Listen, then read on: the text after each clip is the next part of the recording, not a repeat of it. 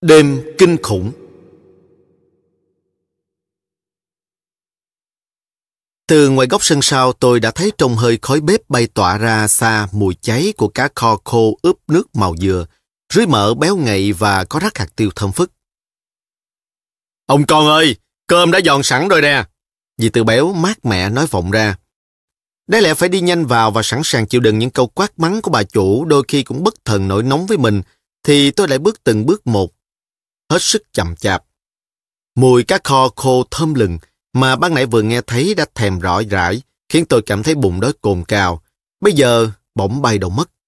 Tôi không sợ những lời quát mắng, thậm chí những câu chửi rủa tục tằng cũng không làm tôi bực tức hay run sợ nữa. Bởi vì đối với một thằng bé lưu lạc một thân một mình như tôi, thì bất cứ người nào cũng có thể hạch hòe, bắt nạt, trút sự giận dữ lên đầu tôi một cách hết sức vô lý được. Điều đó tôi chẳng coi ra mùi gì. Thực tình thì ban đầu tôi cũng khổ sở đau đớn vì phải hứng chịu những câu mắng mọ thô lỗ cục cằn kiểu bọn đầu đường xó chợ mà từ tấm bé vốn sống được nuông chiều trong gia đình nề nếp, tay chưa hề quen nghe. Tôi đã nghĩ rằng ngày nào cũng ngửa tay ra mà hứng lấy những lời xấu xa như vậy thì mình đến vợ ốc ra mà chết thôi. Tôi tự nhủ, dạy gì mình làm tờ giấy thẩm để có giọt mực nào rơi xuống cũng hút lấy, hãy ném trả lại cho họ. Thế là tôi đã nhanh chóng tìm ra phương pháp chống trả tiêu cực một cách có hiệu quả. Một là tôi cứ lờ đi.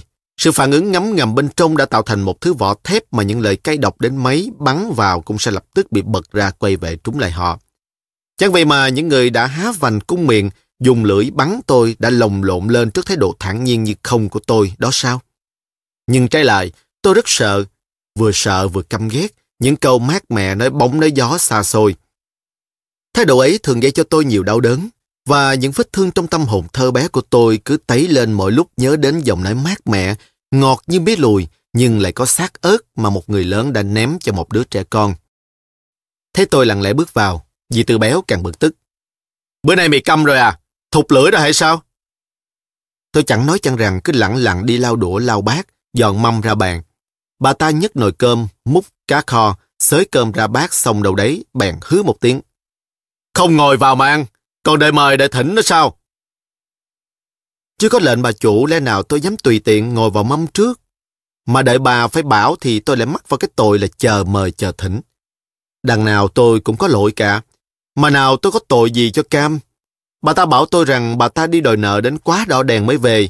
Quái quỷ gì đã bắt bà về sớm từ chiều. Tôi làm sao rõ được. Bà ngó nghiêng vào mặt tôi, có lẽ dò xem thái độ hơn là chờ câu trả lời.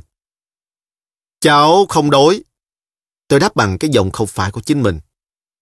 Mặt mày thôi, cơm nhà tao cũng chẳng thừa.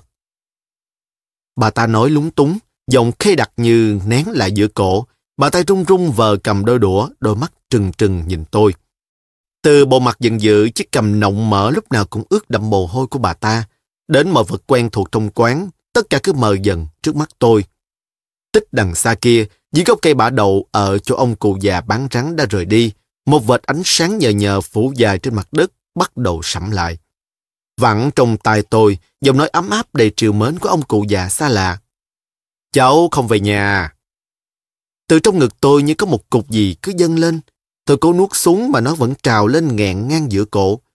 Tôi không nén xuống được nữa, đành để cho nó thoát bật ra thành tiếng nấc. Và tôi đã khóc. Hình như dì Tư Béo chỉ chờ đợi có bao nhiêu đó. Nụ cười hạ hê chiến thắng của bà ta lập tức nở ra những miếng bánh phồng tôm thả vào chảo mỡ đang sôi reo. Có lẽ bà ta tưởng rằng thái độ lạnh nhạt và những lời mát mẻ của bà ta đã có hiệu quả trông thấy. Mà như thế là đủ rồi. Thường thường, những người lớn sau khi thấy mình chiến thắng được một đứa trẻ con, hành hạ cho nó khổ sở đến điều lại hay muốn tỏ ra rộng lượng, nhân hậu một cách hết sức buồn cười. Chà, hôm nay à, gì như con mụ điên ấy, đừng có chấp nê tao làm gì. Mày mà oán gì thì mày phải tội đấy. Chẳng qua là vì giận các lão già, rượu chịu thì cứ uống phứa đi như nước, mà tiền thì một đồng cũng không chịu nhả ra. Bà chủ quán vừa nhăn nhó làm lành, vừa gật gà gật gù thú nhận như vậy. Bà ta lăn xăng đi thắp đèn, cười nói bả lả, làm như không có chuyện gì vừa xảy ra. Một hai bảo tôi ăn cơm đi, kẹo nguội. Tất nhiên là tôi phải ngồi vào bàn cùng ăn với bà ta thôi. Suốt bữa cơm, dì Tư Béo không ngớt phàn nàn cho số phận hẩm hiu của mình, rằng bọn đàn ông vô sĩ, Thấy bà ta một thân một mình thì dở trò lừa đảo. Có đứa còn lợi dụng tình thế gây go giặc sắp đánh vào đến nơi, cứ ì ra không trả nợ, thậm chí còn toan bắt nạt bà. Cơn giận làm bà ta phát no, hay vì mãi nói quên ăn không biết. Bà ta cứ luôn tay gấp cá bỏ vào bát tôi, cho đến khi tôi ăn xong rồi mà bát cơm trước mắt bà ta vẫn chưa vơi được quá nữa. Chúng nó đừng hòng bắt nạt bà. Dì Tư Béo kết thúc tràng kể lễ của mình bằng câu quyết liệt ấy, trước khi cầm bát đưa lên miệng để và nốt lưng cơm còn lại. Đúng như vậy thôi, tôi buộc miệng nói. Mà mày thấy có phải không? Đừng có đứa nào hồng... Dạ, người oai tính như gì thì chẳng ai dám động tới chéo áo chứ trông gì mà bắt nạt. Bà ta đằng hắn một tiếng, bầu mặt nơm rất hạ hê. Bây giờ tôi mới nghiệm ra rằng chẳng riêng gì bọn lau nhau chúng tôi, mà người lớn, người càng già lại càng rất thích được khen. Cho dù đó là lời khen sỏ của một đứa trẻ con. Của đáng tội, rộng ra thì chưa biết thế nào chứ trong cái xóm chợ này, những tay sừng sọ nhất cũng chẳng dám động đến cái móng chân bà chủ quán rượu cô độc lắm phù lắm phép này. Không có mấy người là không nợ tiền bà ta. Cứ một đồng thì một ngày năm xu lãi. Cần lúc nào, hỏi lúc nào cũng có. Ai gặp bà ta ngoài đường cũng chào. Bà ta lại là người chắc lót tiền tặng không đánh bài bạc gì. Nên hai cái túi bóng mở cài nút kim băng cứ căng phòng lên, no tròn theo thân hình béo nút của chủ nó. Cuộc đời và uy tín của bà ta, nói tóm lại, đều tập trung ở hai cái túi nặng triệu giấy bạc này. Lão ba ngù ngày hôm nay có tới đây không? Dì Tư Béo chợt hỏi tôi. Không thấy đến. Việc gì thế gì? Không, cũng chẳng có việc gì. Hỏi thế thôi. Lúc sáng cháu có gặp bác ấy ở chợ. Bác ấy mua con rắn to lắm. Bác ấy rủ cháu về theo bác ăn cháo rắn chơi, nhưng cháu không đi. Thảo nào, chắc là nướng tròn mấy đồng bạc của người ta nhờ lão đưa trả cho tao rồi. Hừ. Tôi cất dọn mâm bát xong không biết làm gì, nhận thấy bếp còn hồng bèn đi lấy ấm nước đặt lên. Dì Tư Béo thì ngồi nhai trầu tớp tép ngoài chiếc chõng tre, tay không ngớt phẩy quạt sành sạch. Đêm oi quá, không có lấy một chút gió nhẹ cho đỡ bức.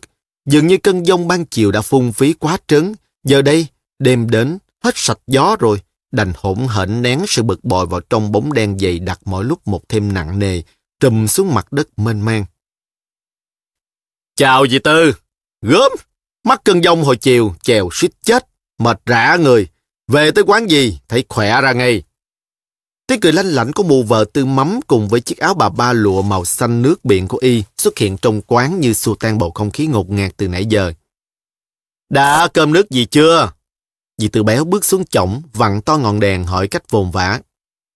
Mụ đàn bà uống lưng như một con mèo cái, đưa mắt nhìn vào tầng bếp rồi xòe đôi bàn tay trắng muốt đè lên mặt bàn. Mù thông thả đặt đích ngồi xuống ghế, thở phào ra. Chuyện này chưa có gì bỏ bụng thì có mà chết. Ăn cơm rồi gì ạ? Nhưng nếu nhà còn thứ gì mặn mặn thì dì bắt hộ nồi cháo hoa, chốc nữa húp vài bát cho nó tỉnh người. Bữa nay tôi đóng cửa cả ngày, có bán chắc gì đâu. Nhà còn một ít cá kho tiêu thôi. Tôi thèm kho ăn chơi một bữa, hãy còn nửa nồi đây. Dì từ Béo đáp. Tư mắm khom người bước vào quán, nách cắp chai rượu tây, tay cầm mấy con cá mực khô. Nướng giùm qua chút chú em. Hắn nói vọng vào bếp, mắt nhận ra ngay tôi đang đứng trong bóng tối. Không chờ tôi bước ra, Tư mắm đi luôn vào bếp dúi nắm cá mực khô vào tay tôi. Rồi hắn móc thuốc lá ra, nách vẫn cắp chai rượu, bật lửa lên đốt điếu thuốc, hút tại chỗ. Đôi trong mắt bé ti hí như mắt rắn đảo một vòng rất nhanh khiến tôi phải lo sợ, không dám nhìn hắn. Tôi quạt than đỏ lên, nướng mấy con mực xong, đặt vào đĩa kèm theo quả chanh và một ít hạt tiêu giả nhỏ, bưng ra bàn. Tư mắm gọi một xì rượu đế, ngồi ngay ở đầu chiếc bàn dài chỗ cửa ra vào, rót rượu ra cốc và lặng lẽ xé mực bỏ vào miệng nhai nhòm nhoàng.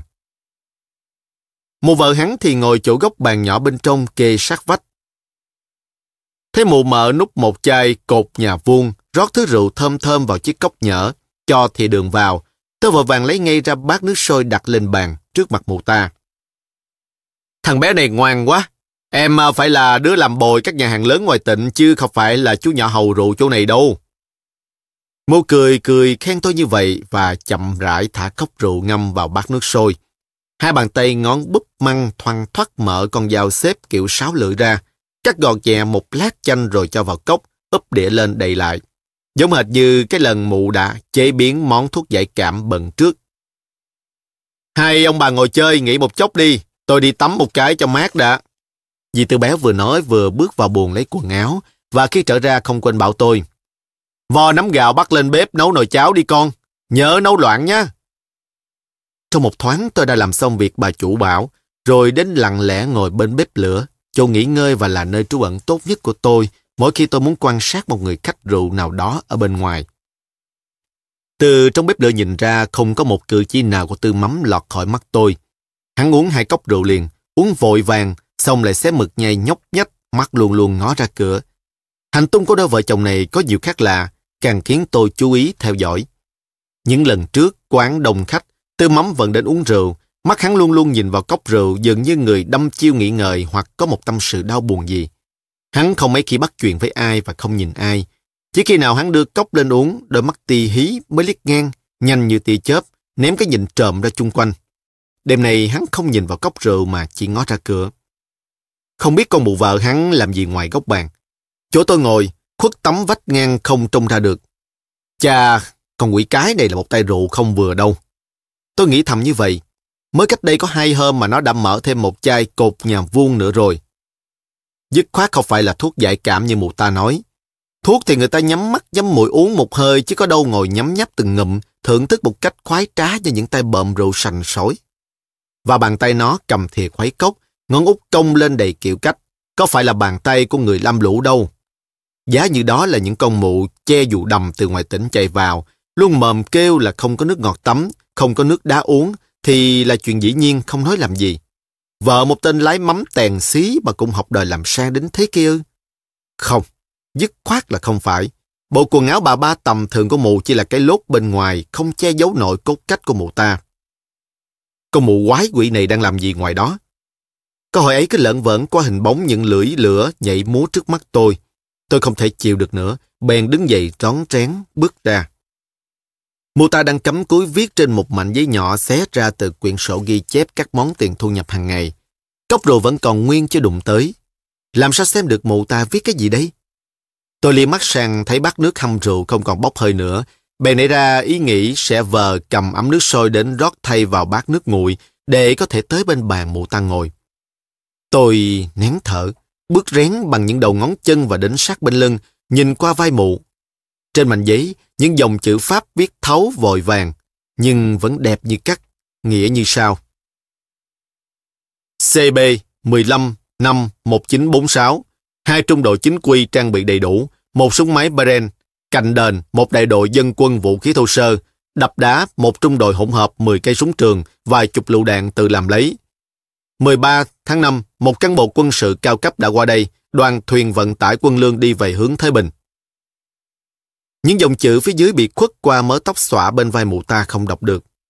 Tôi nén thở, trướng người lên tim đập thình thịch trong ngực. Đột nhiên mụ ta quay phát lại khiến tôi giật mình suýt buông rơi cái ấm xuống đất. Nét hốt hoảng vừa thoáng hiện trong đôi mắt to đen lay lấy của con mụ đàn bà nham hiểm khi vừa nhìn đến tôi, lập tức biến ngay và dừng chỗ cho những tia nhọn hoắt như những mũi kim phóng vào mặt tôi. Xem trộm cái gì? Mụ ta nén giọng hỏi khẽ, cặp môi mộng dính run run đầy phẫn nộ. Tư mắm lập tức xô ghế đứng dậy. Tôi tưởng hắn sẽ nhảy sổ vào bóp họng tôi ngay. Nhưng hắn vẫn đứng nguyên đấy và đưa mắt nhìn mụ vợ. Rõ ràng là hắn đang chờ mệnh lệnh mụ ta giống như một con chó săn chờ lệnh chủ. Trong lúc ấy tôi đã kịp đủ thì giờ trấn tĩnh. Lúc bây giờ tôi cũng không hiểu tại sao mình lại tỉnh táo được như vậy. Tôi gãi tai, cười và nói cách hồn nhiên. Thiểm viết đẹp quá, chữ đẹp như cắt ấy mà lại không kẻ dòng, đẹp hơn chữ anh Sáu tuyên truyền nữa. Mày đọc rồi à? Bộ ta trố mắt hỏi, cố nén giận dữ. Đọc từ nãy giờ, mà thím viết thứ chữ Tây chữ U gì cháu không hiểu được. Cháu chỉ đánh vần quốc ngữ bập bẹ và đọc được con số từ 1 đến 100 thôi, nhưng phải đánh vần lâu lắm kia. công bộ thở phào ra một hơi nhẹ nhõm. Còn nít đừng có nhìn lén, đừng có xem trộm khi người lớn đang viết, nhớ không? Vậy là kém lịch sự và vô phép lắm đó. Tôi cười hì hì ra vẻ nhận lỗi. Cháu đến thầy bát nước sôi cho thím chứ. Tại chữ thím viết đẹp quá, cháu cứ mãi xem. Cháu đâu có dè thím rầy. Mọi khi anh Sáu tuyên truyền viết, cháu đứng sau lưng coi mà anh chẳng rầy la gì. Ừ, thôi, thay bát nước khác đi. Mụ tài chớp chớp mi mắt cười với tôi. Qua ghi các món tiền người ta mua chịu mà, viết bằng chữ quốc ngữ mới em không đọc được đó thôi. Đây này, mụ ta vừa nói vừa chìa mạnh giấy đến bên ngọn đèn. Con số 15 này là người ta thiếu qua 15 đồng. Con số 5 này là 5 ngày nữa họ sẽ trả, biết chưa? Dạ, cháu biết. Tôi cười. Có mụ càng cố ý đánh lừa tôi bằng vẻ thành thực thì tôi cũng mượn màu thành thực để lừa lại nó. Trong khi ừ ào với mụ ta, tôi đã đọc nốt những dòng chữ cuối. Tấn công tốt nhất vào khoảng 4 giờ sáng, trạm canh gác chỉ có 4 đứa, hai súng calip 12, bắt sống, trời mưa to, có thể núp trong mưa, tắt đường ruộng bất thần đánh vào ban ngày. Thầy bát nước xong, không hiểu sao bây giờ tay có hơi rung. Tôi cố trấn tịnh bằng cách đứng lại nói với mụ ta một câu trước khi quay vào bếp.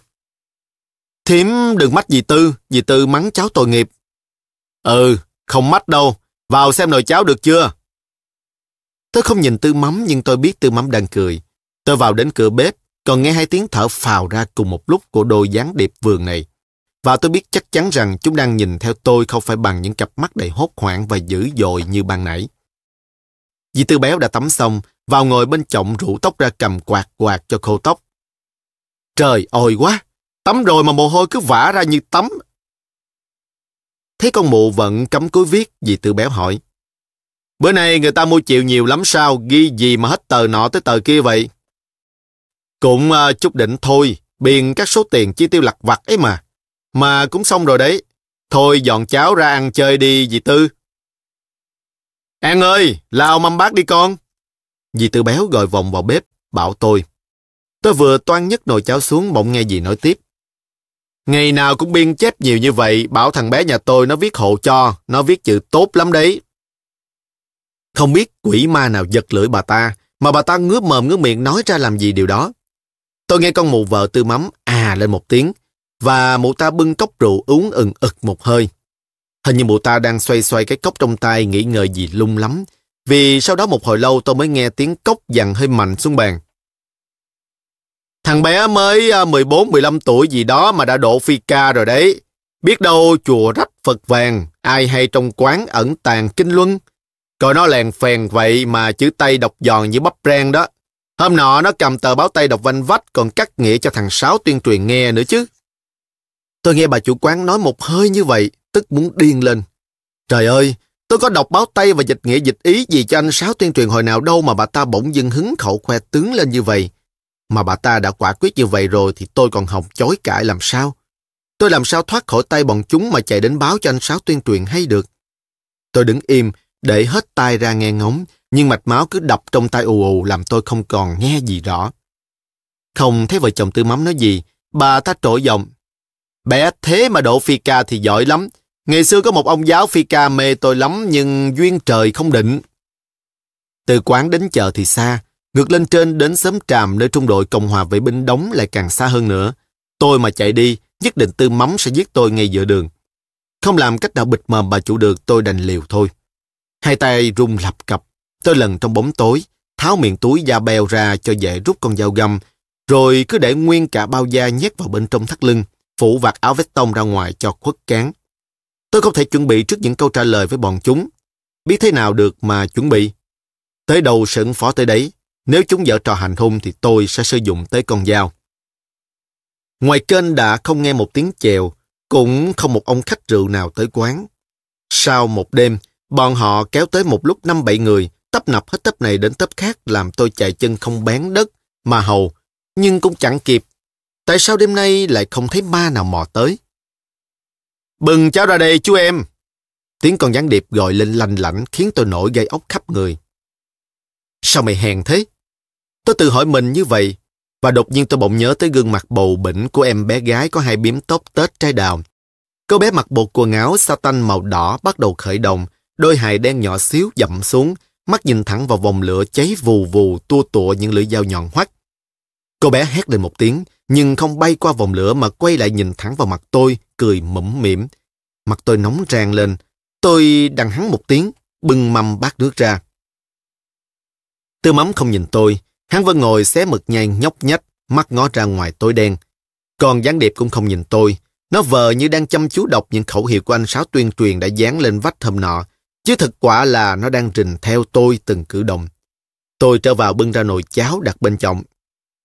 Thôi, để đấy cho gì, Mày xuống thuyền ngủ trước đi con. Dì Tư Béo truyền lệnh cho tôi. Tôi không đi ngay.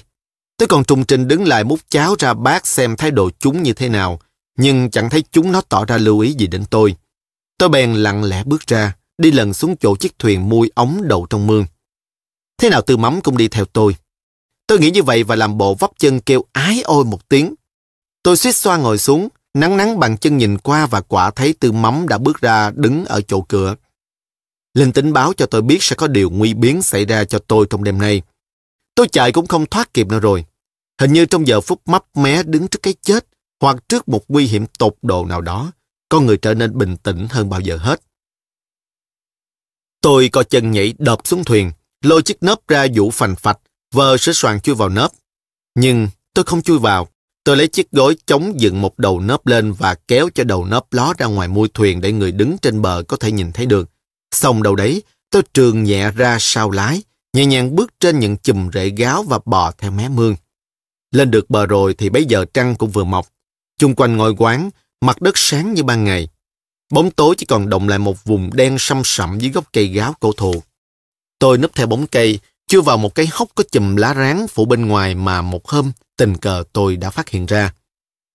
Tôi có biết mình ngồi thu hình trong hốc cây, nén thở như vậy đã bao lâu. Mồ hôi ướt đầm đìa sau lưng áo. Bàn chân tôi chạm vào mình con vật gì mềm nhũn như con rắn. Tôi hốt hoảng rụt chân lại. Con vật bò rột roạt theo hốc cây kêu tắc kè, tắc kè, tắc kè ngay trên đỉnh đầu tôi. Trong quán đã nghe tiếng thu dọn bát đĩa. Có một gián điệp chào dì Tư Béo. Không biết nó nói gì mà bà chủ quán của tôi cười lên khắc khắc. Lát lâu sau nghe nó rửa chân lạc sạc ngoài cầu nước, rồi tiếng chân nó dẫm lên sạp thuyền. Rõ ràng là chỉ có mỗi mình con mụ xuống thuyền.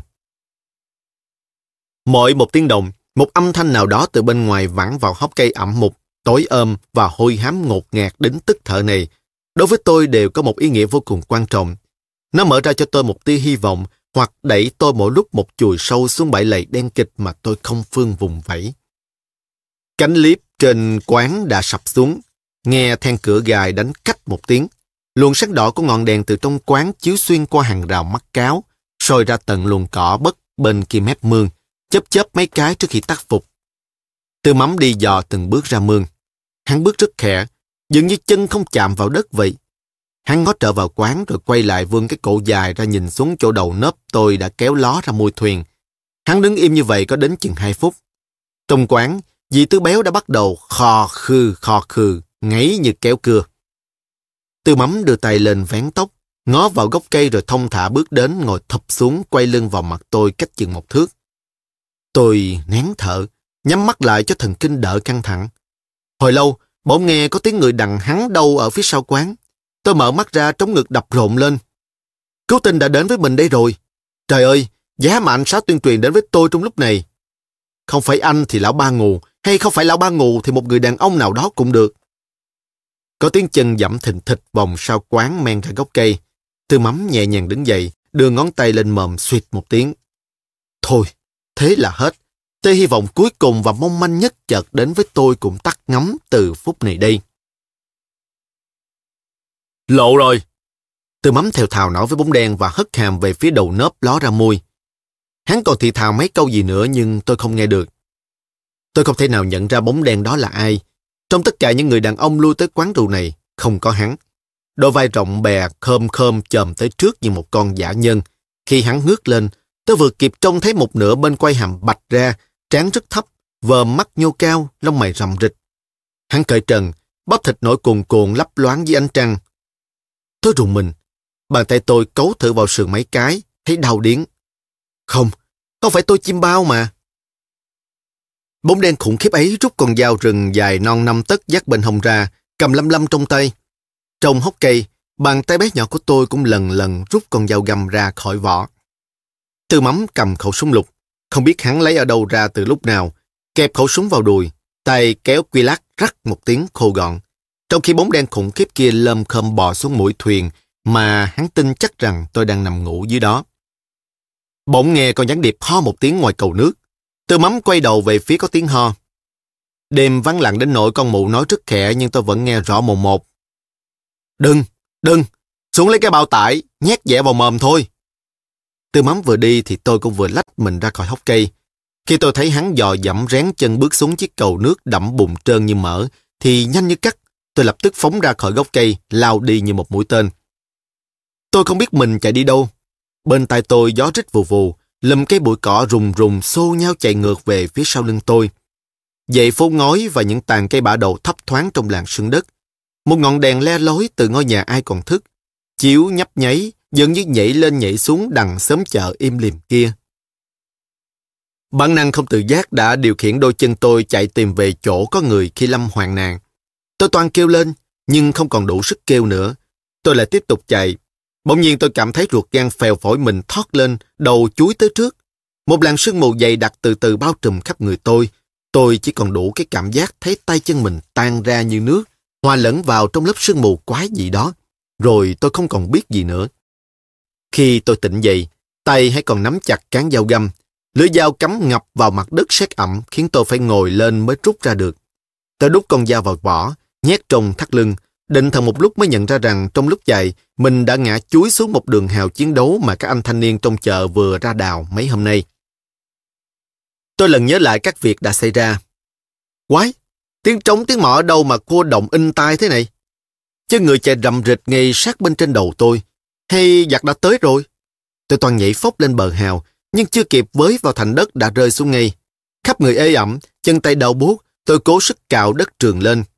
Khi tôi bò ra khỏi hào thì đã thấy một phần lửa đỏ rực đang bao trùm lên ngôi tủ quán. Những lưỡi lửa khổng lồ le lên liếm trùi các cành khô trên ngọn gáo cổ thụ. Tre nứa nổ lấp đớp, khói cuồn cuộn bốc lên, đưa tàn lửa bay chấp chới như một bầy ong đỏ từ trong đám cháy bị mùi rượu sực nồng xua lên, bay tản mát ra xa. Tôi lại cố sức chạy trở về ngôi quán thân thuộc đang làm mồi cho thần lửa. Trong ánh lửa đỏ rực chiếu sáng khắp chung quanh, ở một góc sân sau, hai người đàn ông đang nắm chặt hai cánh tay dì tư béo lôi ra. Bà ta dãy dụa gào thét, hết ngã xuống lại chồm lên.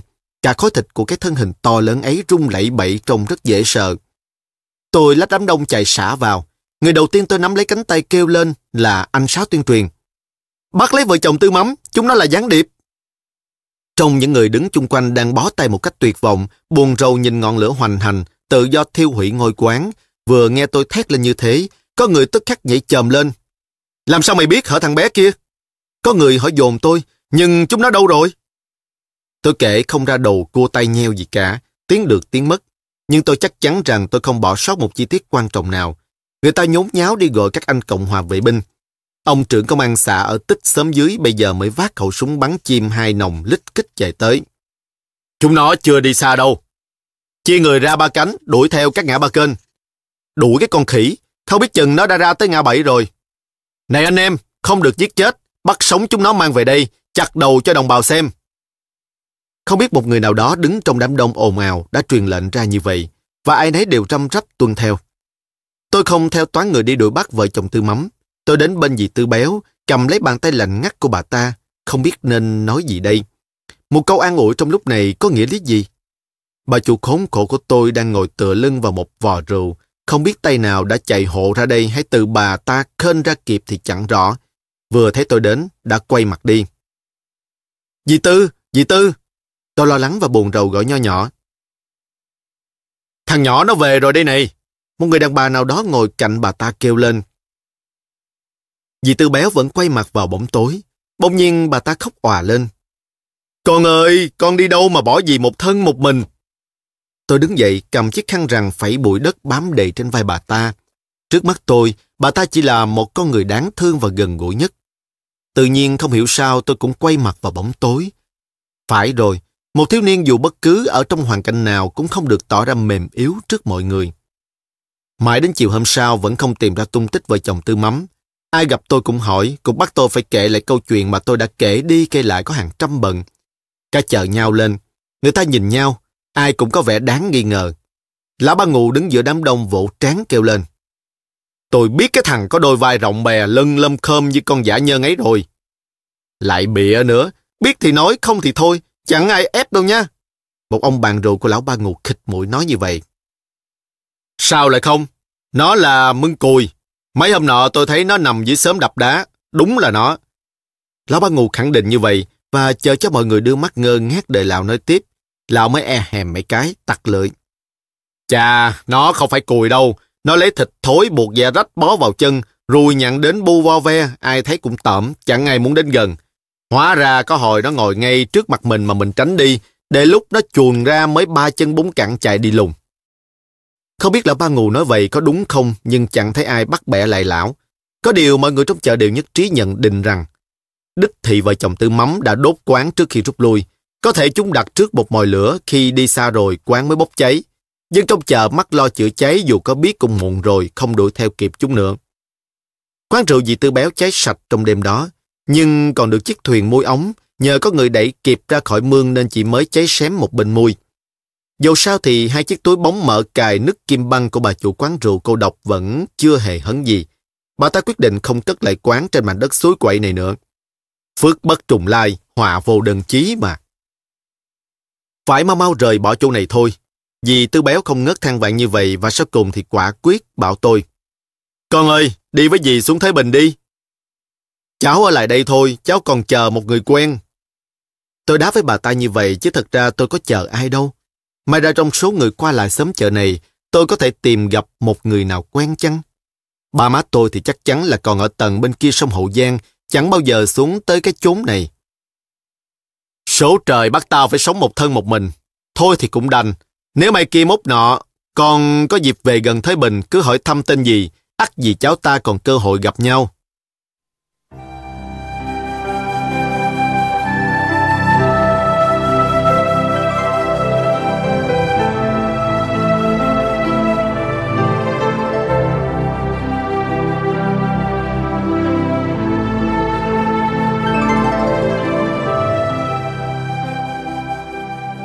Bà ta sụt sịt mũi dúi vào tay tôi một đòn bánh tét, nặng nề bước xuống chiếc thuyền vừa thoát trận hỏa tai, rồi nhổ sào tách bến. Trời săm sẩm tối, tôi đứng dưới gốc cây gạo cổ thụ lẫm ngợm những mảnh lu mảnh vải vỡ. Bên đám tro tàn còn phản phất mùi rượu cháy chưa tan. Tôi đứng im lặng một mình như vậy, nhìn theo vạt áo trắng của dì Tư đang chèo khuất dần trong bóng tối của mặt nước dòng kênh. Lát lâu sau, Tôi bỗng cảm thấy lòng trưng trưng một nỗi buồn lạ lùng không sao xua đi được. Một thứ trống rỗng chợt ùa vào tâm hồn, khiến tôi gần như sợ hãi. Tôi chạy theo gọi. Dì Tư ơi! Dì Tư! Chờ cháu với! Tôi vấp mấy cái trong bóng tối suýt ngã xuống nước. Màn đêm lặng lẽ buông trùm xuống những ngọn sóng xôn xao trên mặt nước cuồn cuồn, không biết chạy về đâu.